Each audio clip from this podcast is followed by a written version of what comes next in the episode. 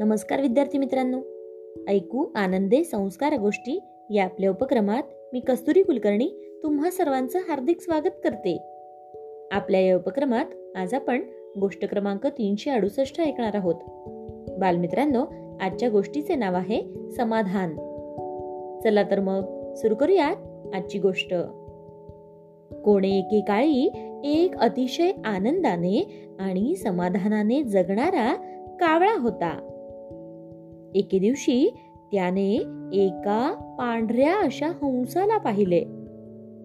मग तो त्या हंसाकडे गेला आणि त्याला म्हणाला हंसा तू किती शुभ्र आणि सुंदर आहेस. मी मात्र किती काळा आणि कुरूप आहे. तूच या जगातील सर्वात आनंदी पक्षी असला पाहिजेस. यावर हंस म्हणाला अरे एका पोपटाला पाहीपर्यंत मलाही असेच वाटत होते. पण त्याच्याकडे सुंदर असे दोन रंग आहेत. मला मात्र एकच पांढरा रंग मिळाला आहे. तू पोपटाची भेट घे त्याची ऐट बघ. त्याचे सौंदर्य बघ. मग तोच कसा आनंदी पक्षी आहे हे तुला नक्की पटेल. हे ऐकून कावळा पोपटाकडे गेला. पोपटाला त्याने हंसाप्रमाणे विचारले असताना पोपट म्हणाला काय सांगू मित्रा मलाही माझ्या सौंदर्याचा खूप अभिमान होता. पण मोरापेक्षा या जगात कुणीच सौंदर्यवान पक्षीच नाही. त्याच्याकडे कितीतरी रंग आहेत. तो खूप सुंदर आहे. पोपटाचे हे बोलणे ऐकून कावळा मग मोराच्या शोधात निघाला. खूप शोधल्यानंतर एका प्राणी संग्रहालयात एका बंद पिंजऱ्यात मोर ठेवलेला त्याला दिसला.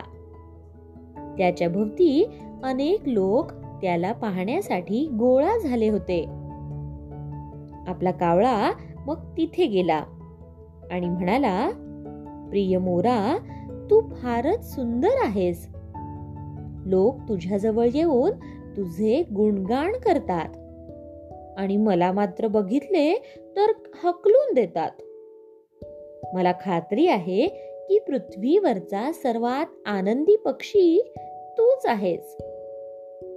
तेव्हा मोर म्हणाला मित्रा मलाही असेच वाटत होते. मी आनंदी का नसावे? सौंदर्यात माझी तोड नाही.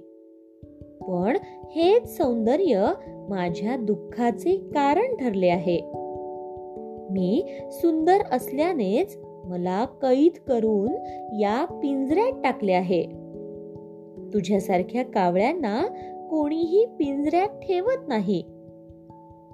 ते केव्हाही मुक्त संचार करू शकतात. कुठेही फिरू शकतात. पण माझे मात्र तसे नाही. त्यामुळे काकराज हे कावळ्या तूच या जगातला सर्वात आनंदी पक्षी असावा असेच मला वाटते.